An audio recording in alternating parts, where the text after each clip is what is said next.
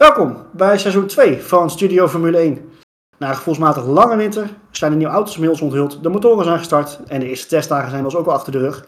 We gaan er kort op terugblikken op de eerste testdagen, we gaan het teams een beetje bij langs, maar we gaan natuurlijk ook uh, langzaamaan vooruitblikken uh, op de tweede serie testdagen in Bahrein en de eerste race die daarop volgt. Uh, we hebben er weer zin in, we gaan van start met Studio Formule 1.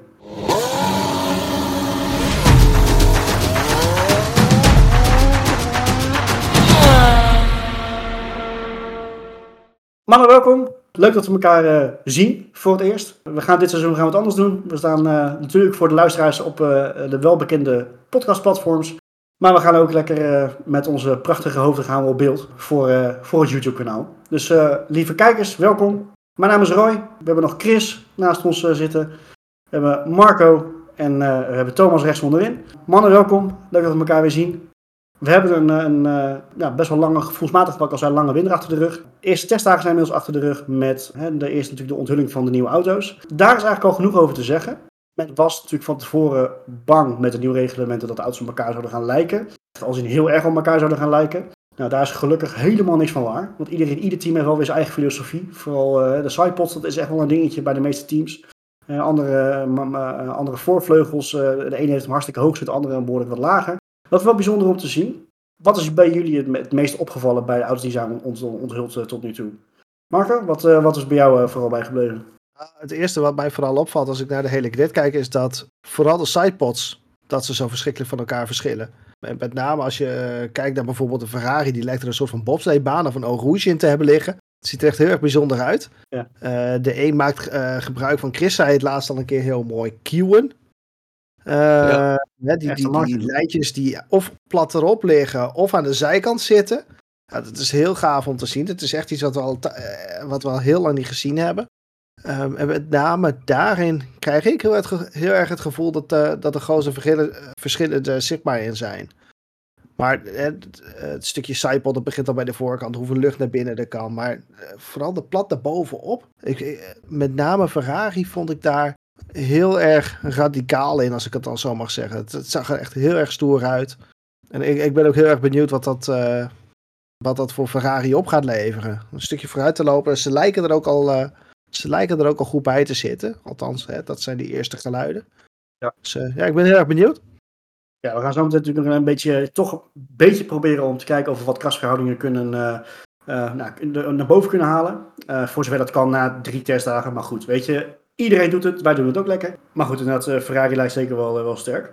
Uh, Thomas, wat is jou vooral bijgebleven tot nu toe?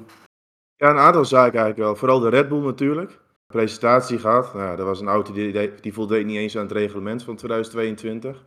Nou, nu zagen we dus in het echt in Barcelona. En dat zag je ook, de sidepods waren daar helemaal bijzonder afgewerkt. Het zag er echt heel apart uit. Net of het ook nog niet helemaal klaar was. Maar ja, Adrian Newey lijkt toch wel weer een foefje gevonden te hebben. Ja, in dat opzicht. Zegt, hè, dat, dat um, een stukje, heel stuk van die sidepod, Marco die kwam er volgens mij ook bij ons mee, dat die, uh, die moet ook nog helemaal geverfd worden. Want dat, echt, wat ja. Thomas ook zegt, alsof die echt last minute uit de fabriek is komen rollen en het eigenlijk nog niet helemaal af is. Maar uh, bijzonder was het sowieso. Dus ja, dat, ja. Uh, en, en natuurlijk een stukje grondeffect wat we dit jaar hebben. Uh, moet meer vanuit de vloer komen dan vanaf de, vanuit de vleugels. En dan zag je ook wel dat een aantal auto's behoorlijk begonnen te stuiteren. Ja. door het, door het grondeffect zuigt die auto natuurlijk echt naar het asfalt toe. En dan raakt hij soms bijna het asfalt, raakt hem zelfs. En dan begint hij echt te stuiteren. Ja, dan moet je gaan spelen met de, met de rijhoogte, met de stijfheid van de auto. Daar zag je wel dat teams echt wel een compromis moeten vinden om dat goed voor elkaar te krijgen. Dat vond ik ook wel interessant. Het is vooral de vraag of dat ook zo gaat blijven dit seizoen. Hè? Of dat ze gewoon met zo'n stuiterende auto gaan rijden. Of dat, het, uh, of dat ze daar echt nog iets op moeten gaan vinden.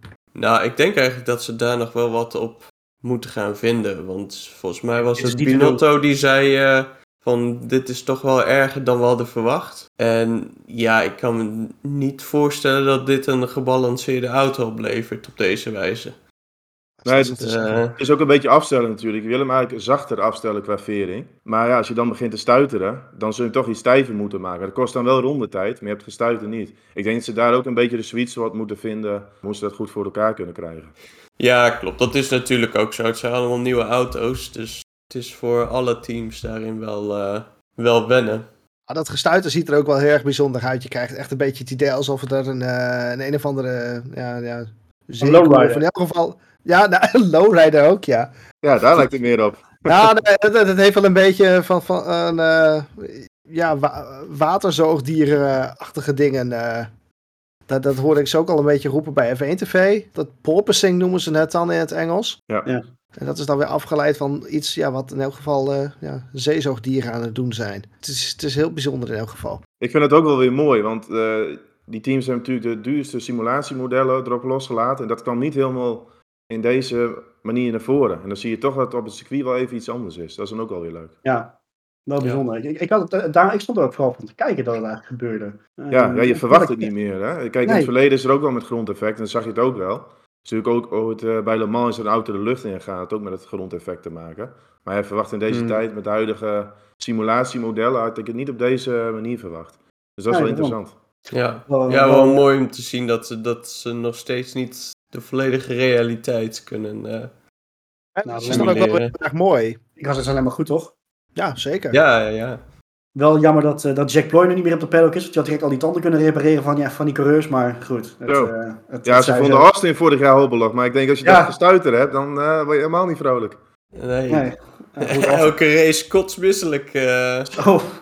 Maar dat zijn Als ook een beetje de kinderziekten van zo'n nieuw reglement. Dat gaat straks echt ja. wel verbeterd worden. Dan gaan ze het helemaal fine-tunen. Ze hebben nu al die data verzameld van die eerste test. En dat gaat absoluut beter worden de komende tijd. Ja. ja, wat ik me vooral afvraag met deze nieuwe auto's is omdat je, nou ja, Marco zei het net al uh, over die sidepods en dat de ene helft een beetje met kieuwen rondrijdt, de andere hele korte, scherpe, zeg maar, kleine sidepods heeft. Mercedes heeft het al gedaan, hè? Mercedes heeft eerst de eerste dag gereden met, een, met eigenlijk zeg maar dichte sidepods en uh, de tweede of de derde dag had ze ook van die kieuwen erin zitten. Ja. Dus het, ja, ja. dat zal toch wel wat doen. Ja, ja, ik denk eigenlijk gewoon dat het uh, een stukje koeling is. Warmte kwijt, uh, kwijtraken nou, daar. Er komt ook wel heel veel lucht, luchtstroom bij kijken natuurlijk. Hè, van hoe die luchtstroom naar de achterwielen wordt, uh, wordt gebracht. Ja, klopt. Maar het kan zijn dat soort van diffuser effect dat je die warme lucht eroverheen wil jagen.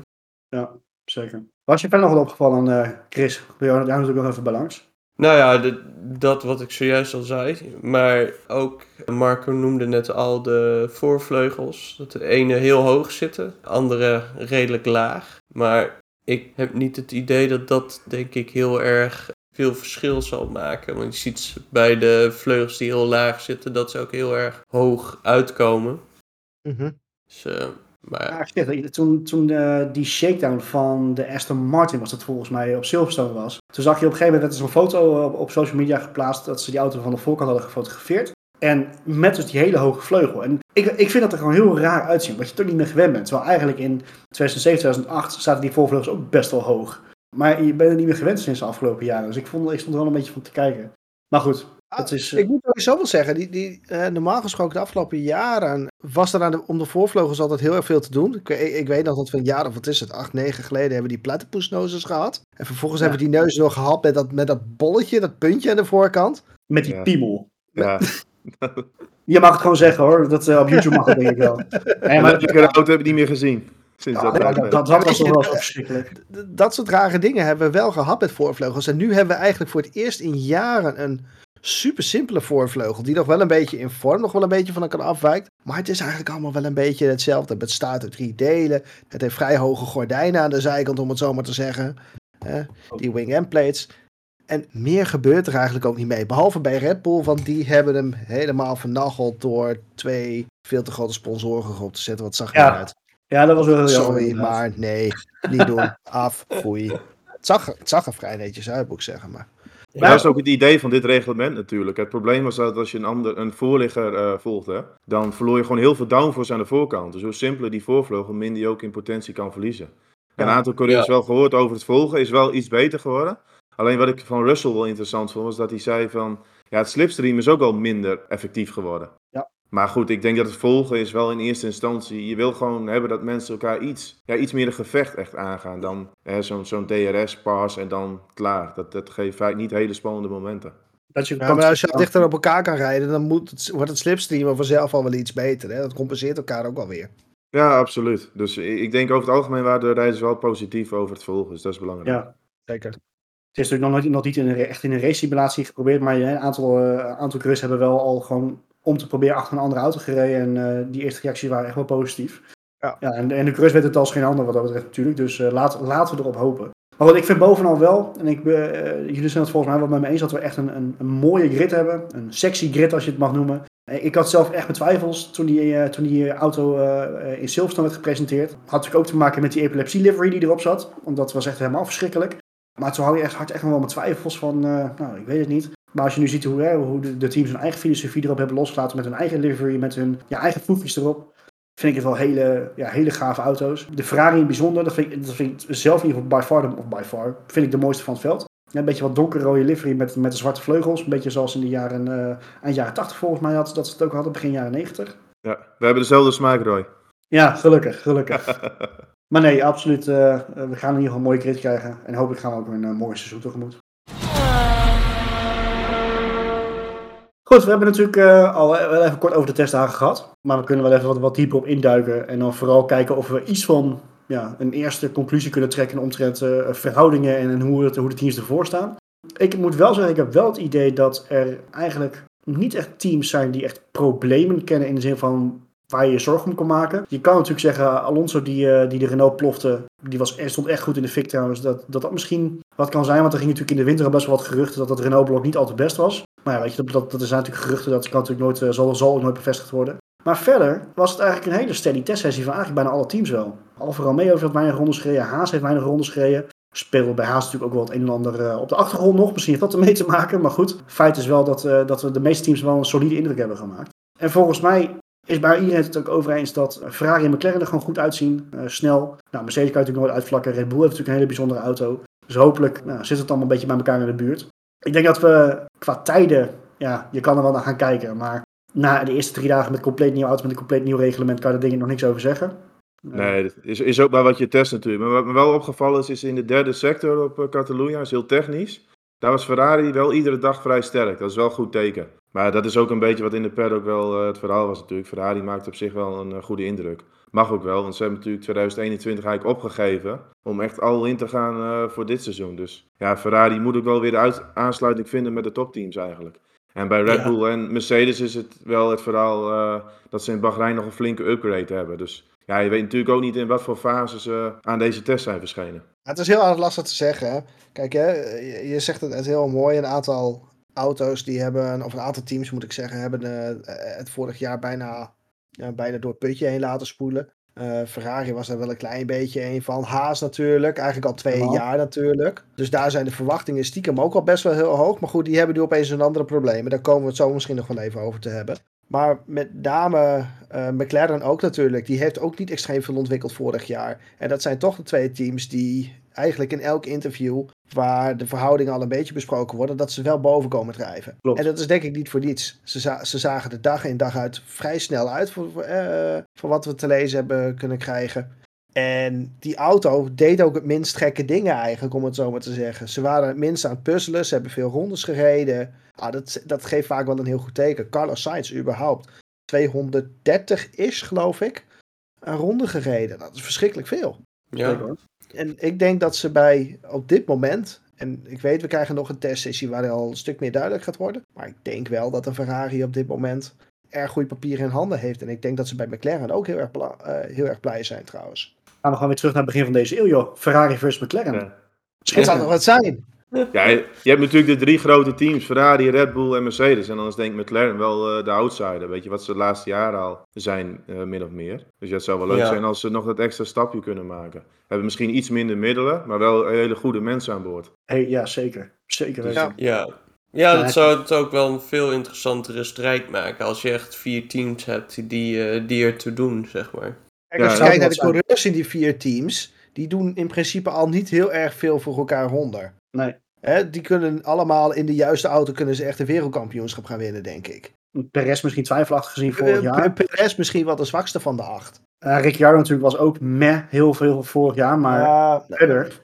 Maar verder, dat zijn echt, hè, dan heb je zes rijders rijden, die kunnen het allemaal doen. Heel simpel is dat. Ik ga me dan wel weer afvragen, misschien loop ik dan wat te verder op vooruit, maar uh, hoe gaan die teams, mocht het inderdaad zo zijn, dat hè, we bijvoorbeeld vier teams hebben die om de overwinning strijden, hoe gaan ze het onderling gaan ze doen? Kijk, hè, bij Red Bull is het overduidelijk dat Max Verstappen nummer 1 is. Uh, maar bij Ferrari gaan ze Leclerc daar continu naar voren schuiven. Gaan ze bij Mercedes Russell uh, opofferen, weet je. Maar ja. goed. Maar dat loopt vanzelf los natuurlijk. Kijk, dat is eerst maar de vraag natuurlijk hoe gewaagd zijn ze aan elkaar. En dan is het maar de vraag natuurlijk hoe dat allemaal gaat uitpakken. Maar bij Mercedes dat wat wel interessant komend seizoen. Russell en Hamilton in één team. Dat is wel, ja. ja. wel boeiend. Wat ik wel denk dat je gaat doen als team is dat je gewoon gaat kijken in de eerste drie, vier races wie komt waar, wie komt waar te rijden. En op basis daarvan zal je voor moeten gaan bouwen. Als Russell opeens met kop en schouders bovenuit stijgt. Ja, maar het is beter voor je team om dan, weet je, Hamilton zou dat niet snel doen. Maar je zal toch op een gegeven moment gaan zeggen van, nou, Russell krijgt de voorkeur. Ja, ook al denk ik niet dat dat zo heel snel zal gebeuren. Ik denk, maar, het, uh, ik denk het ook niet. Maar weet je, op, uh, na vier, vijf races ga je wel de krachtsverhoudingen daadwerkelijk zien. En ja, daar moet het team op een gegeven moment ook rekening mee gaan houden. Maar goed, nogmaals, we kunnen natuurlijk, uh, ja, je kan nog een beetje koffiedik kijken van wie, wie, staat waar. Maar dat weten we natuurlijk nog niet helemaal net, omdat heel veel teams voor over twee weken, als ik het goed zeg, ja, dan een heel pakket aan, aan upgrades weer meenemen. Dus weet je, je weet het niet. Maar goed, het feit is wel het eerste indrukken van een aantal teams zijn in ieder geval heel positief. En ik denk ook echt dat, het, wat ik zeg, er is eigenlijk geen enkel team wat echt negatief opviel. Dat vind ik ook wel heel mooi om te zien. Kijk, zoals vorig jaar wist je van tevoren dat Haas bijvoorbeeld was helemaal niks. En Haas heeft nu wel weinig rondes gereden. Maar de indruk die volgens mij achter werd gelaten is een stuk zo beter dan vorig jaar, onder andere. Ja. Ja, daar heb ik bij Alpine misschien een klein beetje met twijfel. Dat is natuurlijk ook een beetje vooraf misschien wel een outsider. Uh, die ook veel kaarten op 2022 hebben gezet. En hoor je al op motorisch, motorisch gebied van, hè, ze gaan meer voor performance. Maar de betrouwbaarheid is wat minder. Nou, dan, zie je ook gelijk een ploffert bij Alonso. Vind ik niet heel sterk. Stond onderaan de topsnelheidslijsten. DRS-activatieprobleem, want dan kregen ze ook al problemen met het stuiteren en dergelijke. Van Alpine vind ik wel een beetje wijfelend op dat gebied. Ik, ik heb niet het idee dat zij die stap kunnen maken om echt aan te sluiten. Natuurlijk op managementgebied is er heel hoop veranderd in de winter. Vind ik ook geen goed teken. Nee, dat ja. zeker niet. Dus dat vind ik wel een beetje een twijfelaar. Ja, klopt. En je wil natuurlijk zeg maar dat je auto zo betrouwbaar mogelijk is. En daarom is het juist goed om te zien, zeg maar, de, de uh, snelste rondes maken nu totaal niet uit. Zolang je auto maar zoveel mogelijk kilometers kan maken. Zoveel mogelijk data verzamelen en, en weet, zeg maar, ja, zoveel mogelijk uh, te weten komen over die auto. Maar goed, ook dat zal natuurlijk, is, is potentieel hopelijk storm in glas water. Ik bedoel, uh, L-plan moet nog wel uitgevoerd worden. Maar ja, dat, uh, ik denk dat L-plan nu wel eventjes uh, een L-plan B wordt. Maar goed, dat, uh, ja. dat zien we. Ja, dat, dat, is het van de winter al geworden, denk ik. ja, dat is waar. Dat denk ik sowieso wel, ja. Aan de andere kant ook wel een hele grote sponsor binnengehaald. Otmar Safnauer is uh, alles behalve een koekenbakker. Ik bedoel, dat is ook overduidelijk. Maar, dat wat Thomas wel zegt, gerommel op managementgebied uh, in de winter is nooit positief. Maar goed, laten we hopen dat het inderdaad allemaal, allemaal meevalt. Alfa Romeo heeft natuurlijk daar gereden met hele gave camouflage livery. Ja, ik weet nou nog steeds niet, want ze hebben vandaag zondag hebben ze dan uh, echt een definitieve livery gepresenteerd. Ik weet ook niet of ze nou dan in Barcelona met een een of andere interim auto hebben gereden. Maar ja, goed, nou goed, het was gewoon een, een testlivery die we gezien hebben. Dus, uh, ja, maar, maar, ik bedoel de auto zelf, of dat wel een, een, een volledig af, uh, auto was die volledig af was. Oh, het concept. Mij, het concept was wel af, zover ik had begrepen. Ja, ja, ja. ja ze hebben, hè, kijk, hè, die, die camo liveries, je ziet, het, je ziet het niet zo heel veel meer tegenwoordig. In de WEC heb je trouwens de laatste jaren wel heel veel gezien. Uh, in aanloop naar de hypercars, Peugeot, Audi en, en, en dergelijke. En nu rijdt Alfa Romeo ermee in de testdagen. En dat is puur natuurlijk om uh, eh, 3D-camera's uh, te pesten, om het zo maar te zeggen. Mm-hmm. dat, dat zegt toch ook wel iets over dat zij denken misschien iets gevonden te hebben in hun concepten. Waarvan ze echt niet willen dat andere teams het over gaan nemen ook, al, eh, ook Alfa is natuurlijk het team geweest dat afgelopen jaar weinig tot niets heeft ontwikkeld uh, ten bate van dit jaar. Dus uh, weet je, het, ik had stiekem eigenlijk verwacht dat er meer teams waren, waren geweest die met zo'n Tesla voor je zouden gaan rijden. Ja, zou, ja. zou voornamelijk een stukje marketing achter zitten vanaf Alfa kant natuurlijk. Kijk, het, Wat hebben ze marketinggebied nu extra gedaan dan? Ja, we hebben het er nu wel over. Kijk, ja. iedereen had er wel over van kijk, wat is dit voor livery? En op zondag komen ze met de echte. Want ik denk niet dat Alfa per se iets Wel een mooie livery trouwens, die van Alfa. Ja, ja. die ziet er absoluut uh, strak uit. Ja, ik vind ja. sowieso, dus er, is eigenlijk, er is eigenlijk niet echt een enkele lelijke auto. Ja goed, die van Haas is natuurlijk uh, weinig bijzonders. Is natuurlijk nu helemaal aangepast hoe, hoe dat gaat lopen. Die is uh, wel bijzonder nu. Ja, die, ja. ja, in die zin. die, die is er alleen maar beter op geworden. Maar het team van ja, Haas gaat wel overuren natuurlijk. Kijk, ja. uh, wat daar gaat gebeuren is wel even de vraag. Mazepin is natuurlijk aangetrokken vanwege het geld. Ja, de vader van Mazepin is natuurlijk het bedrijf Urokali. En die pompen er 20 uh, miljoen in. Ja goed, dat, zoals het bekend is, in Rusland loopt het allemaal niet zo lekker met de bedrijven. Dat is nu ook van de auto verdwenen. Dan is natuurlijk wel de vraag van waar wat gaat daar gebeuren? Nou, niet alleen van de auto, echt van overal. Gewoon van hun website, van hun trucks, van, van Ja. hun social media. Van, Ja, het overal is die sponsor weg. Het is compleet weg. Kijk, er zijn eigenlijk een aantal scenario's. Eh Mazepin kan zeggen van oké, eh, prima. Ik maak wel gewoon het geld over en we gaan gewoon rijden. Dat zou kunnen. Lijkt me sterk. Want ja, eh, die is ook flink getroffen met zijn bedrijf. Dus ik denk financieel dat het ook al lastiger wordt. Zeggen, die, kan dat, die kan dat niet opbrengen, joh. Nee, dat, dat is ook een ding. Kijk, en dan is natuurlijk de waarde van Mazepin is nul. En dan zou het best kunnen zijn dat er gewoon een andere rijder al in zit in Bahrein. Maar goed, Gunther? Steiner gaf ook aan. We moeten wel even kijken wat hier precies van de juridische consequenties zijn. Dat is natuurlijk ook nog een ding. Ja, Ja, klopt. Dat zullen alle advocaten, zeg maar, achter de schermen wel mee bezig wezen. Ja, ja dat is wel, eh, die draaien wel overuren nu. Maar laten we toch even gaan suggereren. Wie zou, dan- wie, wie zou dan in de plek van eh Maaspin moeten gaan komen? Fittipaldi wordt natuurlijk sowieso genoemd. Giovinazzi wordt regelmatig eh, al eh, genoemd. Ik heb Hulkenberg heb ik gehoord. Ja, Hulkenburg wordt altijd genoemd als er een plek Ja, is. dat is waar. Dat is zeker waar. Kijk, ik zat nog te denken aan optie bijvoorbeeld Schwarzman. Kijk, Haas werkt natuurlijk heel erg samen met Ferrari. Heeft, heeft ook een kantoor op Maranello. Dat, dat is gewoon het B-team van Ferrari. Schwarzman zit ook in dat opleidingstraject. Alleen ja, we weten ook de afkomst van Schwarzman. Dat wordt Ja. dan ook weer een lastig dingetje. Dus ja, en, en de continuïteit van het team vraag ik me ook af. Kijk, als 20 miljoen sponsorgeld wegvalt. Men zegt bij Haas natuurlijk wel van ja, dat is geen probleem, dat is logisch. Maar ja, en ook de naam van Andretti zingt natuurlijk nog steeds in de Formule 1 rond. Die eh, met een eigen team willen komen. En die hebben nu ook wel gezegd van ja, wij willen eventueel ook wel Haas overnemen. Zeggen ze al twee jaar. Ja, dus ja, dit zou wel het moment kunnen zijn Ja. dat daar misschien echt concrete onderhandelingen gaan plaatsvinden. Kijk, Gunther heeft, laatst, eh, Gunther heeft laatst genoemd dat Fittipaldi de logische nummer 1 keuze zou zijn. Ja, Die Op heb zich. ik een aantal uur geleden ook nog weer in een quoteje langs zien komen. Dus ik, ik ga daar stiekem vanuit, mocht Mazepin wegvallen. En het wordt daar al hè, intern al gesuggereerd, want anders beginnen ze er zelf niet over. nee. Dus dat zegt ook al een heleboel. Dus ik verwacht, mocht, mocht Mazepin wegvallen. Ik, ik zou het heel zonde voor hem vinden om op deze manier uit F1 te moeten gaan hoor. Die jongen Ja. heeft afgelopen jaar best wel veel geleerd. Mhm. Lang niet de pace waar hij hoort. Maar goed, ik vond het van een Fittipaldi bijvoorbeeld ook niet. Eerlijk Nee, gezegd. Maar, maar goed, die heeft... minder uren gemaakt. Ja. En, en, hè? Ja, maar Maaspin heeft wel een hele mooie groei laten zien vorig jaar. Kijk, eh, eh, Zeker. eh, ik vind nog steeds, eh, er zijn betere opties, absoluut. En, en het is nog steeds af en toe een kwal van een vent. Maar als je zijn, ten eerste zijn rijden, maar ook zijn houding richting media bijvoorbeeld. Als je dat van eh Bahrein vorig jaar vergelijkt met Abu Dhabi vorig jaar. Dat is een compleet andere coureur geworden. Weet je, dus wat dat betreft ben ik het helemaal met Marco eens. Om, ik ga hem in die zin niet, zou ik hem niet missen. Maar dit gun je hem ook absoluut niet. Dus, Maar nu ik er zo over nadenk, durf ik wel te zeggen, Mazepin rijdt niet voor Haas komend seizoen. Mazepin zit bij Haas vanwege zijn sponsor. Als die sponsor wegvalt, dan is het gewoon eigenlijk al over. ja, Of het moet echt ja. vanuit privégeld dan betaald worden vanuit kamp Mazepin. Maar dat lijkt me heel sterk op dit moment. Dat hij zelf, zeg maar, even eh, pint eh, hier op de hoek. Ja. En, eh, Dus bij deze, Mazepin rijdt niet in eh Bahrein. Maar wie rijdt volgend jaar wel in Bahrein dan? Rijdt Haas in Bahrein? Ja, daar ga ja, dat wel. Kijk, dat denk ik. Ja, ik zeggen, Maar, maar- oké, jij, jij, noemt net, jij noemt net Andretti. Stel, hè, heel Maas dreigt toch weg te vallen, want Orokali valt weg. Andretti koopt hem nog over binnen, nou wat voor tijd hebben we? Een maandje, denk ik. Rijdt een Ja. Colton Herta dan? Mag die al rijden? ja, dat, dat zal niet zo snel... eh, Weet ik niet. Ik weet niet hoe, hoe, ze- hoe het zit met zijn, met zijn superlicentie. Hey, dat, daar was toen ook al wat gebakkeleien over, geloof ik. Volgens mij mag die niet eens. Nee, Maar voor, Hij heeft Colton Herta ik wel denk- genoemd, hè, Andretti. Als Ja, dat eh, eerste. Ja, ik denk dat dat ook misschien wat te Controleur. kort dag is. Ja, zo, zo vaart zal het niet lopen. Er gaan hele procedures aan vooraf. Hele financiering moet opgesteld worden. Het is Kijk, als er in Bahrein een, een coureur vervangen wordt, dan, dan zullen ze op die manier wel gewoon het seizoen uitzingen. Maar dan is het inderdaad de vraag van, hè, hoe gaat de toekomst van het team eruit zien? Ja, nee, tuurlijk. Dat is... Ja. Maar de komende weken worden al heel spannend wat dat betreft. Ik denk dat hij niet aan de start staat. Maar- Is Rich Energy nog iets?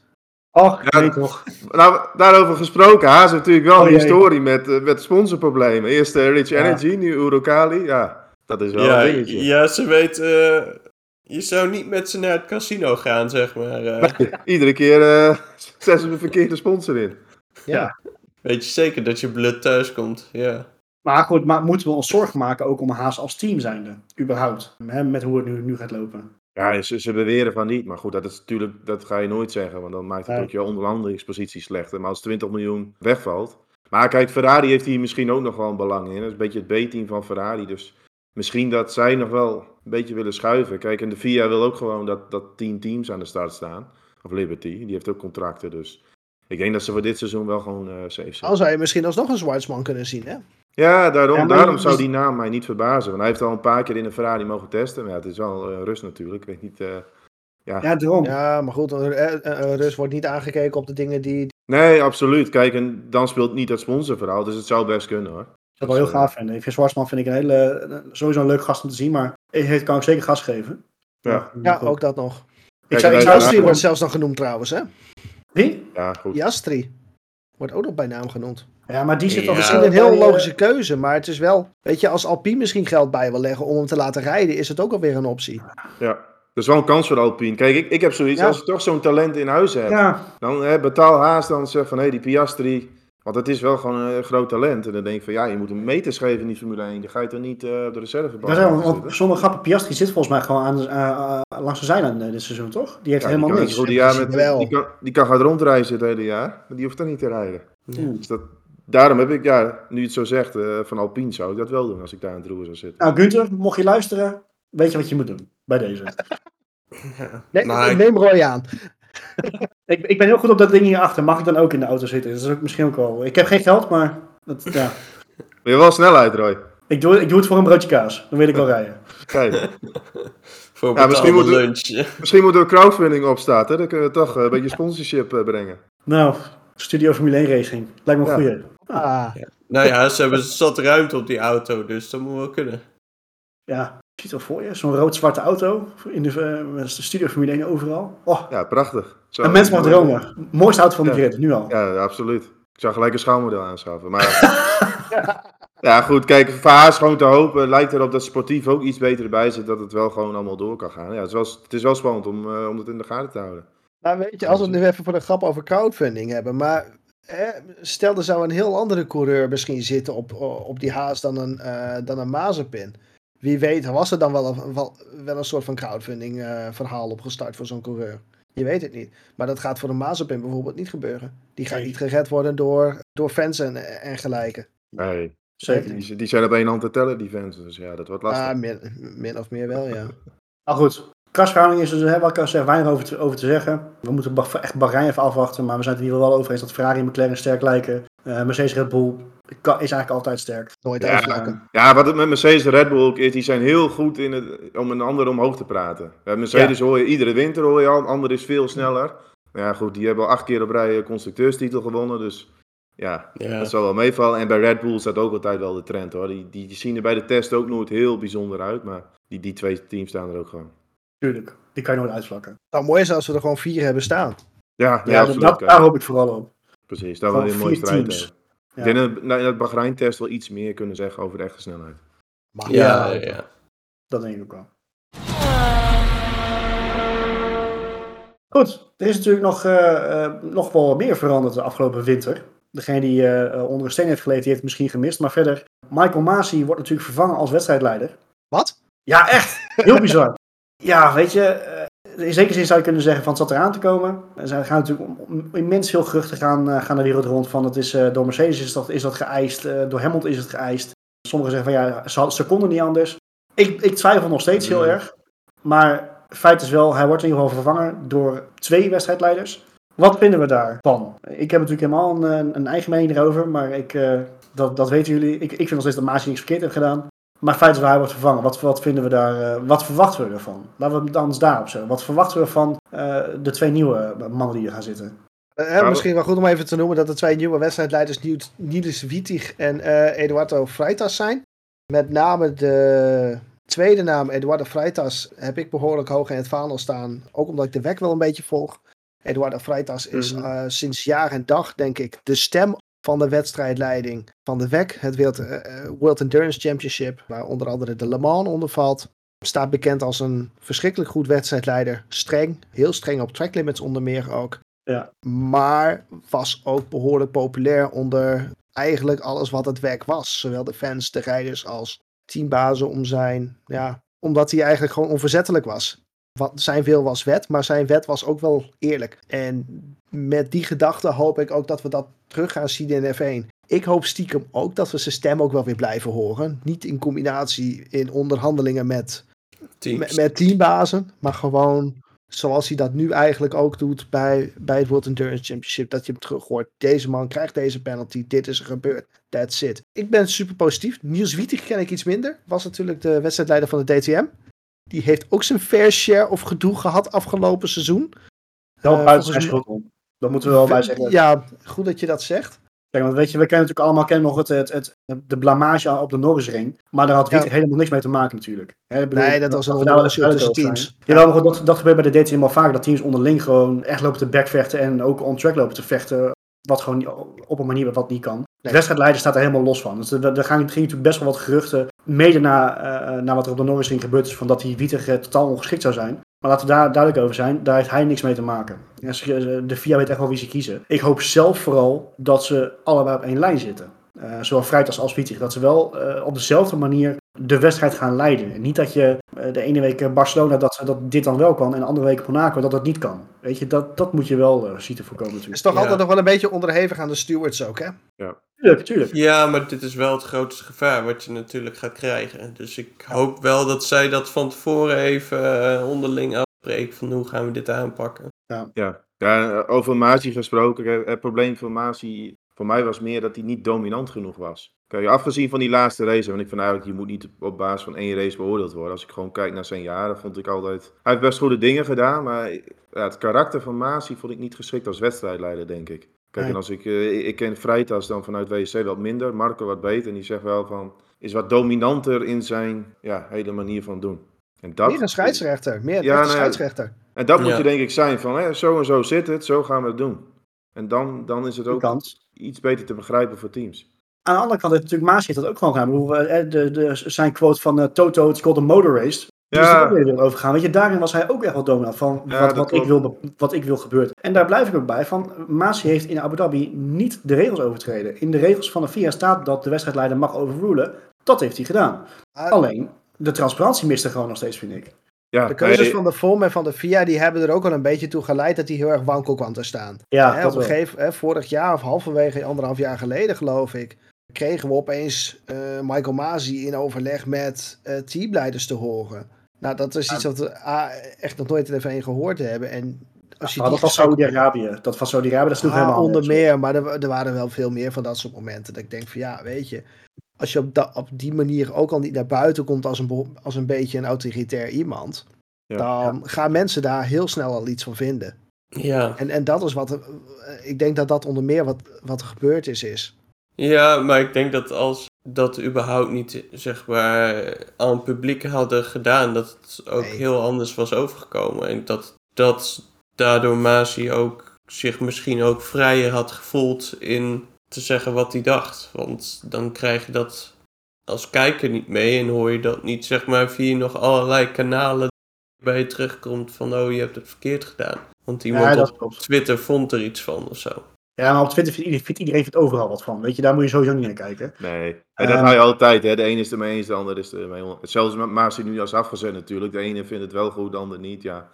Ik, ik denk persoonlijk dat er betere wedstrijdleiders zijn. En daarom vind ik het een prima beslissing. Ja, oké, dat, daar kan ik op zich wel in vinden. Wat, ik, wat Mhm. ik wel ehm, hopelijk, wat wel gewoon zal blijven, waar ik Masi wel altijd in commodeer, is wat, dat hij met, het- met de regen eh, nam hij altijd even wat meer risico's. Die vond zoiets van, we moeten gewoon gaan racen, want die coureurs die kunnen wel gewoon racen in dit weer. Want ik vond zelf bijvoorbeeld al Charlie Whiting, vond ik altijd veel te voorzichtig met, eh, Ja. met de regen. Ja, Weet je, eh, Spa-Francorchamps. ja daar ging Maas hier. ja, ja, met de- Nee, maar verder, weet je, verder was hij wel, eh, een- wel echt een race. Hij wilde wel racen. En, Ja. en ik hoop wel dat, dat de, de, de beide heren die nu gaan zitten ook die filosofie wil hebben van we gaan racen, we gaan fair racen, maar we gaan wel racen.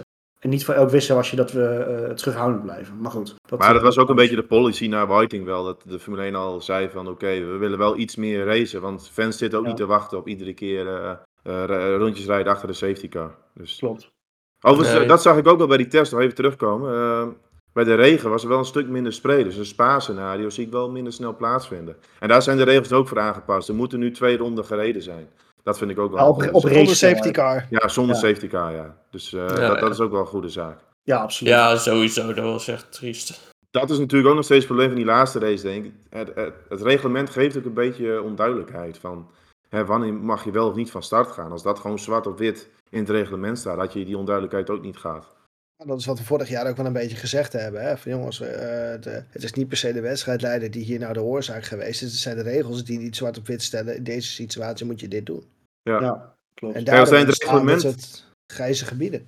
Als hij in het reglement destijds gestaan had van hè, alle rijders moeten, moeten door met een ronde achterstand, ja, dan was dat duidelijk geweest. Maar nu was het, ja, je, je kunt het zo doen. Dat kan. Volgens mij zijn er wel wat voorstellen voor gedaan inmiddels. Ja. uh, Om te het unlappen. Ze hebben het ook gehad over een, race, zeg maar, een rode vlag geven bij een, een crash in de laatste paar rondes. Daar waren teams niet zo enthousiast over. Uh, maar het, het uh, als achterblijvers zichzelf mogen ontdoen van een ronde achterstand, dat ze dan veel sneller weer van start gaan. Ja. Het lijkt me op zich niet meer dan fair. Kijk, zoals in de situatie zoals die eigenlijk was, konden mensen met een ronde achterstand konden die hele ronde goed maken. Ja, weet je, daar kan je van alles van vinden, maar het zorgt wel voor in die zin onnodige vertraging. Dus wat dat betreft, ik denk dat dat wel een hele goede is. Ik heb ja, maar ja, ja, je zegt nu wel van, hé, hey, ze mogen sneller van start gaan, maar wat is sneller? Wat is het gat? Is dat in de ene race ja, weet ik dat niet. zoveel seconden, is dat in de andere race weer zoveel seconden? Je creëert er ook weer een nieuw grijsgebied mee. Zeker, ben ik met je eens. Ben ik met je eens. Hoe ja, maar dat kun je allemaal, kun je ook weer afkaderen. Zeg maar, als de laatste achterblijven voorbij Als het is, maar gedaan als wordt. daar zeg maar, uh, weet ik veel, vijf seconden tussen zit. Dan, maar je kunt, uh, je ja. kunt achterblijvers natuurlijk al veel eerder doorlaten. En dan laat je ze in de zone waar dus die, dat probleem is, een uh, gecrashte auto, laat je bijvoorbeeld gewoon de pitlimit er weer rijden. Ja, dat zou bijvoorbeeld al een oplossing zijn. Kijk, Zeker. een be beetje een safety zone zoals je dat uh, in de lange afstandsraces hebt. Dus je moet Ja. ook een beetje creatief zijn misschien in dit soort zaken. Dus er zijn wel oplossingen voor, denk ik, om het veel uh, duidelijker te krijgen. Maar ik ben benieuwd hoe de twee heren het gaan doen. Dus uh, ja, Ik vind ook, wel ja. interessant eigenlijk. Maar in ieder geval, uh, er is in ieder geval genoeg veranderd. Dus uh, we, gaan het, we gaan het zien. Ja. Goed, eerste testdagen zijn achter de rug. Tweede, testdagen, uh, tweede serie testdagen komt eraan. Uh, over een kleine anderhalf, twee weken volgens mij. Dit keer in Bahrein, waar natuurlijk ook de eerste race zal, zal zijn. Waar de eerste test eigenlijk moeilijk te volgen was. Voor in ieder geval de fans. er was wel wat aan, aan media en zo was daar zo. Maar er waren verder geen beelden van uit, vanaf de baan. ook geen live timing of wat dan ook. Tenminste niet zoals je hem zou willen. Volgende testdagen zijn natuurlijk wel live uit, worden het wel live uitgezonden. En dan komen we direct even op een puntje wat voor de Nederlandse Formule 1 fan ja, heel erg gaat veranderen. Dat is natuurlijk het kijken of hoe we de Formule 1 kunnen gaan bekijken dit seizoen. Ook hierbij, als je onder een steen hebt gelegen, dan heb je het gemist. Maar verder weet iedereen dat het natuurlijk bij Ziggo Sport weggaat. In de zin van de live wedstrijden gaan bij Ziggo Sport weg. Ga naar Viaplay. Viaplay is een, een dienst van de, ja, de NENT-groep. Scandinavische media, mediagroep. Ziggo Sport blijft wel in de picture met samenvattingen. Die ook uh, gedaan worden door, uh, door Olaf Mol. Uh, dus die blijft ook gewoon als vertrouwde stem. Maar de live uitzendingen die zullen ja, niet meer bij Ziggo Sport gaan plaatsvinden. Viaplay is een streamingdienst natuurlijk. Werken volgens mij nog niet via een televisiezender. Ik weet nog steeds niet hoe het precies eruit gaat zien. Maar volgens mij wordt het gewoon op basis van een, een app dat je kan streamen. Ze start eigenlijk volgende week, begin maart. Maar ze gaan dus ook de testdagen gaan dus uitzenden. Met Nederlands commentaar van Nelson Valkenburg en Melroy Heemskerk. Hoe verder het eruit gaat zien, of ze mensen op locatie hebben en dergelijke, weet ik niet. Maar het feit is wel, je kan het in ieder geval op zijn Nederlands kun je het gaan volgen. F1 TV natuurlijk ook. F1 TV zal ook uh, beschikbaar zijn en zal ook uh, de testdagen helemaal live uitzenden met uh, rapportages van, vanaf locatie. Maar goed, die tweede test, testdagen zullen in ieder geval een stuk beter te volgen zijn voor de kijkers thuis. En ik zou ook echt willen adviseren, um, als je bijvoorbeeld gewoon aan het werk bent, je hebt de mogelijkheid om het op de achtergrond aan te zetten, doe dat echt, want er wordt echt heel veel leuke, interessante dingen worden altijd verteld. Je hebt altijd leuke mensen, heb je in de commentaarpositie heb je ertussen zitten, uh, die eventjes uh, komen buurten. Uh, soms heb je zelfs teamleden die er komen zitten, die gewoon wat gaan vertellen over de teams. Dus dat is echt leuk om, om dat gewoon te luisteren. Uh, je wordt gegevens niet blij van als je dit zegt. Hoezo? Om tijdens, om tijdens werk even een stream aan te zetten. Ja, nee, maar het is wel hartstikke leuk dat ze ook de test inderdaad gaan uitzenden. En Ja. ik, ik ben wel benieuwd ja, hoe het commentaar ontvangen gaat worden. Kijk, heel veel mensen zijn natuurlijk gewoon gewend aan de stem van Olaf Mol. Ja. Nelson Valkenburg heb ik wel eens gehoord. was een lange afstandsrace, geloof ik. Ja, kijk, qua enthousiasme doet. Mol het heel goed. Valkenburg heeft heel veel kennis. Maar eh, ik had toen een beetje de indruk alsof hij net van een begrafenis kwam. Er zat niet heel veel eh, emotie in zijn stem. Kan natuurlijk ook met het type race te maken hebben. Zo'n lange afstandsrace natuurlijk veel minder actie dan zo'n sprintrace Formule 1. Dus ik ben, maar ik ben wel benieuwd hoe dat ontvangen gaat worden. Natuurlijk wel, eh, ja, ze gaat het heel anders aanpakken. Wat professioneler, eh, zoals ze zelf zeggen. Dus ja, Ja, en, ik- eh, ik denk dat het daarom wel goed is dat Ziggo Sport wel blijft. Want je hebt natuurlijk ook heel veel eh, mensen die, eh, ja, met alle respect vooral voor Max Verstappen kijken, die het gewoon kijken voor, op, op, op een andere manier dan wij dat doen. Hè, het, het Formule 1 café blijft, tenminste dat heet tegenwoordig dan Ziggo Race Café, waar ze ook bijvoorbeeld een MotoGP gaan doen. Hè, Ja. Ze blijven wel een beetje dat, dat, dat ja, slappe oude hoeren blijven ze houden. Inderdaad, de, de heren, eh, heren en dames van VAP die gaan het wat serieuzer aanpakken. Helemaal als je al kijkt naar de crew die ze hebben samengesteld, want die is echt niet mals. Ik denk alleen al aan dat ze uh, vanuit het buitenland dat ze Tom Christensen, David Coulthard en Mika Hakkinen hebben gepakt. Uh, David Coulthard, of zeg je dat nou goed? Nee, David ja, dat zeg je goed. Ja, ja, ja. Nee. Nou, Tom, Tom Christensen en Mieke Hakkinen, weet je, daar heb je echt wel mensen die echt verstand van zaken hebben, die een hele mooie bijdrage kunnen doen. Nou, op Nederlands vlak hebben we natuurlijk uh, Amber Brandsen, die natuurlijk de presentatie gaat doen. Nou, dat is uh, ook iemand die gewoon verstand heeft van zaken. Dus een af, afwisselende tafel voor analisten. Christian Albers, die komt, komt regelmatig aan tafel.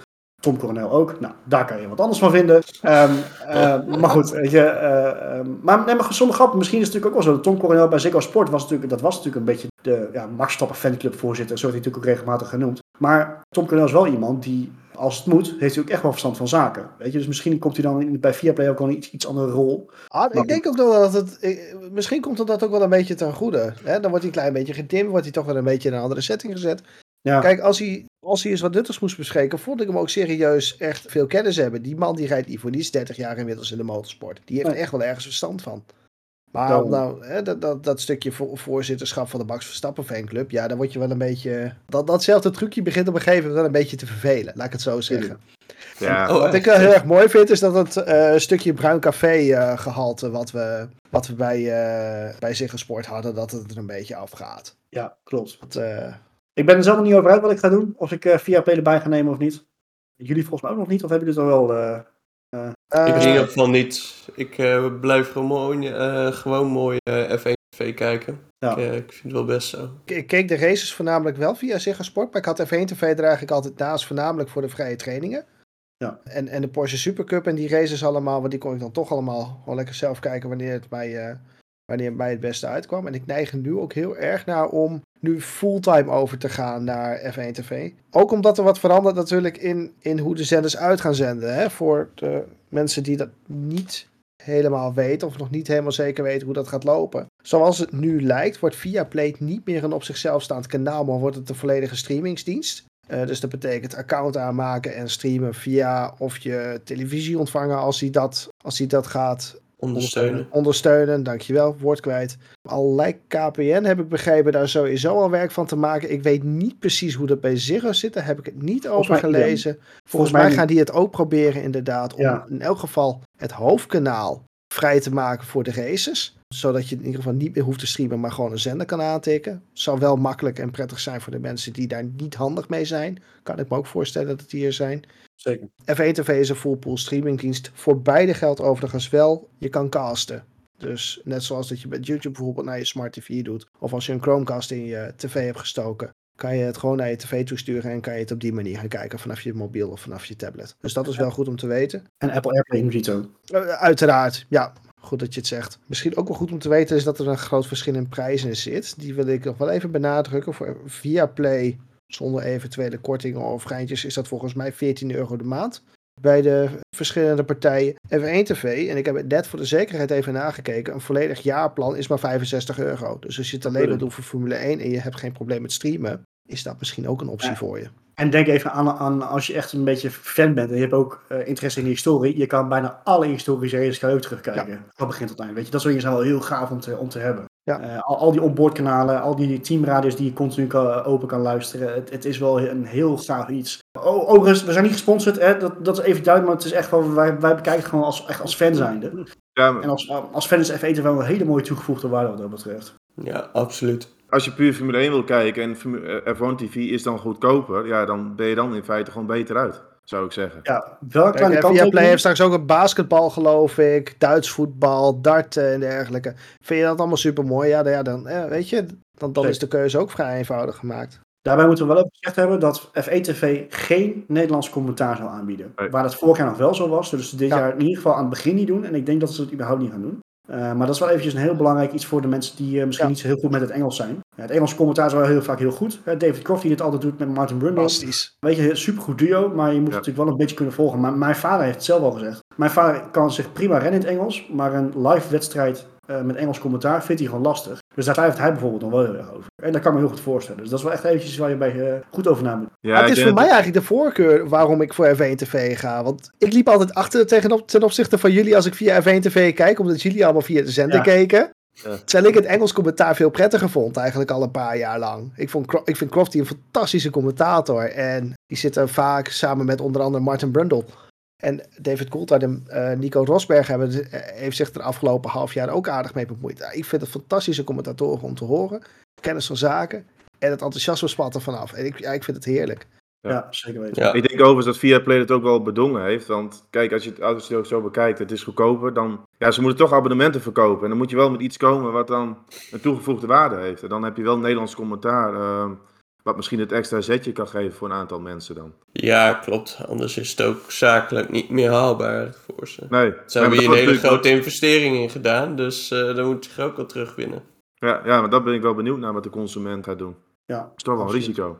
En hoe het commentaar ontvangen gaat worden. Ik denk echt dat we in de eerste race heel veel kritiek uh, te horen krijgen. Want het is, het is totaal wat ah, anders. Weet je, kijk, uh, dat commentaar van. Uh, ik ben zijn naam zelfs even kwijt. Maar dat commentaar tijdens een endurance race is zo compleet anders. Het is haast meer een soort van documentaire wat je aan het voeren bent. En een vraag- en antwoord verhaal wat je aan het doen ja. bent. Ja.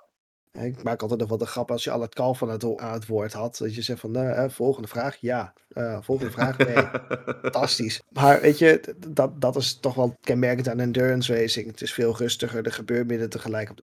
Ja, ik hoor, hoor, nu een soort van David Attenborough in mijn hoofd. oh, die mag het voor mij ook doen. Ja. En daarom zou ik ook tegen alle Formule 1 liefhebbers zeggen van geef het wel een eerlijke kans. En, ja, zeker uh, ja, wacht even vier, vijf races af voordat je echt een oordeel kunt vellen. Want ja, we zijn natuurlijk ja. gewoontedieren. Dus iets wat we gewend zijn, ja, daar willen we niet graag van afstappen. Maar af en toe heb je gewoon veranderingen in het leven. En zo we hebben 30 jaar Olaf Mol gehad, jongens. Ja, en dan zie je ook een voordeel. Kijk, een co-commentator vind ik absoluut de toegevoegde waarde. Want ja. Olaf Mol die miste wel gewoon dingen. Absoluut. Ja, dat zul, ja, zul je nu waarschijnlijk gewoon... Ja, ik denk dat ze er wel scherper zijn. Vier ogen, dus dat moet helpen. Ja, zeker. En Mel Williams is gewoon een coureur geweest. Weet je, dus die ja. kan ook vanuit die, uh, in die visie kan hij gewoon becommentariëren. Dus uh, weet je, wat dat betreft, het, het kan een recipe voor succes zijn, maar inderdaad, mensen moeten erover openstaan. Dus ik hoop ook dat echt iedereen dat wel gaat, uh, gaat doen. Maar goed, dat is in ieder geval wel iets wat, uh, wat voor de Nederlandse Formule 1 fans behoorlijk zal veranderen. Max Verstappen zal natuurlijk wel gewoon extra gevolgd worden. Hij heeft natuurlijk ook een, is hier in samenwerking met Viaplay zijn ze aangegaan. Wat het precies inhoudt, weet ik niet. Ik weet wel dat ze al heel snel dat ze met hem ja, een beetje behind the scenes zijn gegaan en best wel een uitgebreid interview met hem hebben opgenomen. Weet je, dat soort dingen, dat, dat zal allemaal wel gewoon blijven. Dus voor de mensen die ook echt Max Verstappen fan zijn, is dat absoluut een aanrader. Maar weet je, verder invulling is gewoon nog onbekend, dus dat gaan we, dat gaan we zien. Maar het blijft ook wel een gek fenomeen overigens. Dat het gewoon het hele businessmodel hangt ook wel een beetje af van het succes van Max Verstappen. Ja, klopt. Als Red Bull nou een waarloze auto heeft en die staan achteraan, ja, dan worden er weinig abonnementen verkocht, kan ik je vertellen. ja. ja, absoluut. Als je over nadenkt, is het wel een bijzonder business, businessmodel ook. Dus. Ah, dat moet ik trouwens nog wel even bij zeggen. Ja. Ik vond het wel, toen ik uh, afgelopen week dus voor het eerst de Red Bull met nummer 1 zag rijden, met Max Verstappen in, vond ik wel stiekem heel gaaf. Moet ik nog wel even bij zeggen. Ik bedoel, ja. uh, chauvinistisch is al hartstikke leuk. ik vond nummer, nummer 1 op die Red Bull vond ik wel heel gaaf. Dat moet ja, ik ben gewoon blij dat we nummer 1 zien. Ja, vind ook ik dat, wel. Ja, als, zeker. Als je kampioen bent geworden, laat gewoon zien dat je de beste bent. Zet die 1 op je auto. Dat vind ik absoluut mooi. En dat het Max Verstappen is helemaal fantastisch. Ja, daarom. Zeker. Mooi. Absoluut. Goed, dat was eigenlijk aflevering 1 alweer. Dan zijn we er weer, weer, weer doorheen. Uh, mooi om weer terug te zijn. Mooi dat we elkaar kunnen zien. Nou ja, doen het alsof we het mooi vinden om elkaar te zien. we gaan natuurlijk uh, wat verder uitbreiden dit seizoen. Mensen die ons op Twitter volgen hebben natuurlijk al een beetje, een beetje meegekregen. Marco, die hebben we natuurlijk vorig jaar een beetje gekscherend. Meteo Marco, het leven geroepen, een beetje als grapje. Maar de weersvoorspellingen zijn zeker belangrijk en hebben echt wel invloed op het, op het verloop van het weekend. Dus daar gaan we verder op vooruit uh, voortborduren. Mark moet nog eventjes uh, zijn greenscreen denk ik voor, voorbij, uh, erbij pakken. Gaat hij zijn, zijn eigen Philip Freriks, of nee, uh, Philip Freriks. Dat is een heel andere Paulusma. Paulusma, sorry. Philip Freriks? Ja, dat is, dat is gewoon nieuwslezen, toch? Ja. ja volgens mij wel. Ja, maakt niet uit. We gaan hem ook niet opnieuw doen, laat maar zitten. Nee, de, onze, onze eigen Piet Paulusma uit, uit Assen. Dus dat, dat wordt een mooie... We zijn natuurlijk elke week gaan we gewoon wel weer het oude recept gaan we erbij halen. Gewoon lekker slap ouwe hoeren met een iets andere blik op, op de races uh, vooruit en terugkijken. Deze jongen hierachter die wordt wat vaker gebruikt. Gaan, uh, wat we hebben gezegd, een ronde met Roy gaan introduceren. Natuurlijk dat kan het gewoon heel standaard een, rondje over het circuit zijn wat we gaan doen. Maar we gaan ook vooral wat verder op de techniek in. Wat vergelijkingen maken. Het is echt een beetje wat, wat, meer, wat dieper op ingaan dan, dan wat een Doorbos in de studio doet. Volgt allemaal nog later. We hebben in ieder geval ontzettend veel zin in. We gaan lekker weer een mooi seizoen tegemoet. Met hopelijk veel memorabele momenten. Maar goed, we gaan eerst lekker op, op naar Bahrein. Eerst voor de testdagen, dan voor de race. Tussen de testdagen en de race zijn wij natuurlijk wel gewoon. Gaan we terugkijken op de testdagen. En dan kunnen we hopelijk echt een beetje een eh, beeld maar krijgen van, van de verhoudingen onderling. Eh, hopelijk hebben we wel meer informatie over, eh, ook over, over de tijden die zijn neergezet. We, gaan natuurlijk, ja, we, gaan, we, kunnen het beter volgen. We gaan het ook beter volgen door, door de beschikbare, beschikbare kanalen. Dus we gaan kijken wat er, wat er van komt naar naar Bahrein. Mannen, dank jullie wel voor, voor de aanwezigheid. Luisteraars en kijkers, moet ik wel even aanwenden dat ik dat moet zeggen nu. dank jullie wel voor het luisteren en over het kijken. We zien en horen jullie hopelijk eh, bij de volgende aflevering nou, naar Bahrein weer.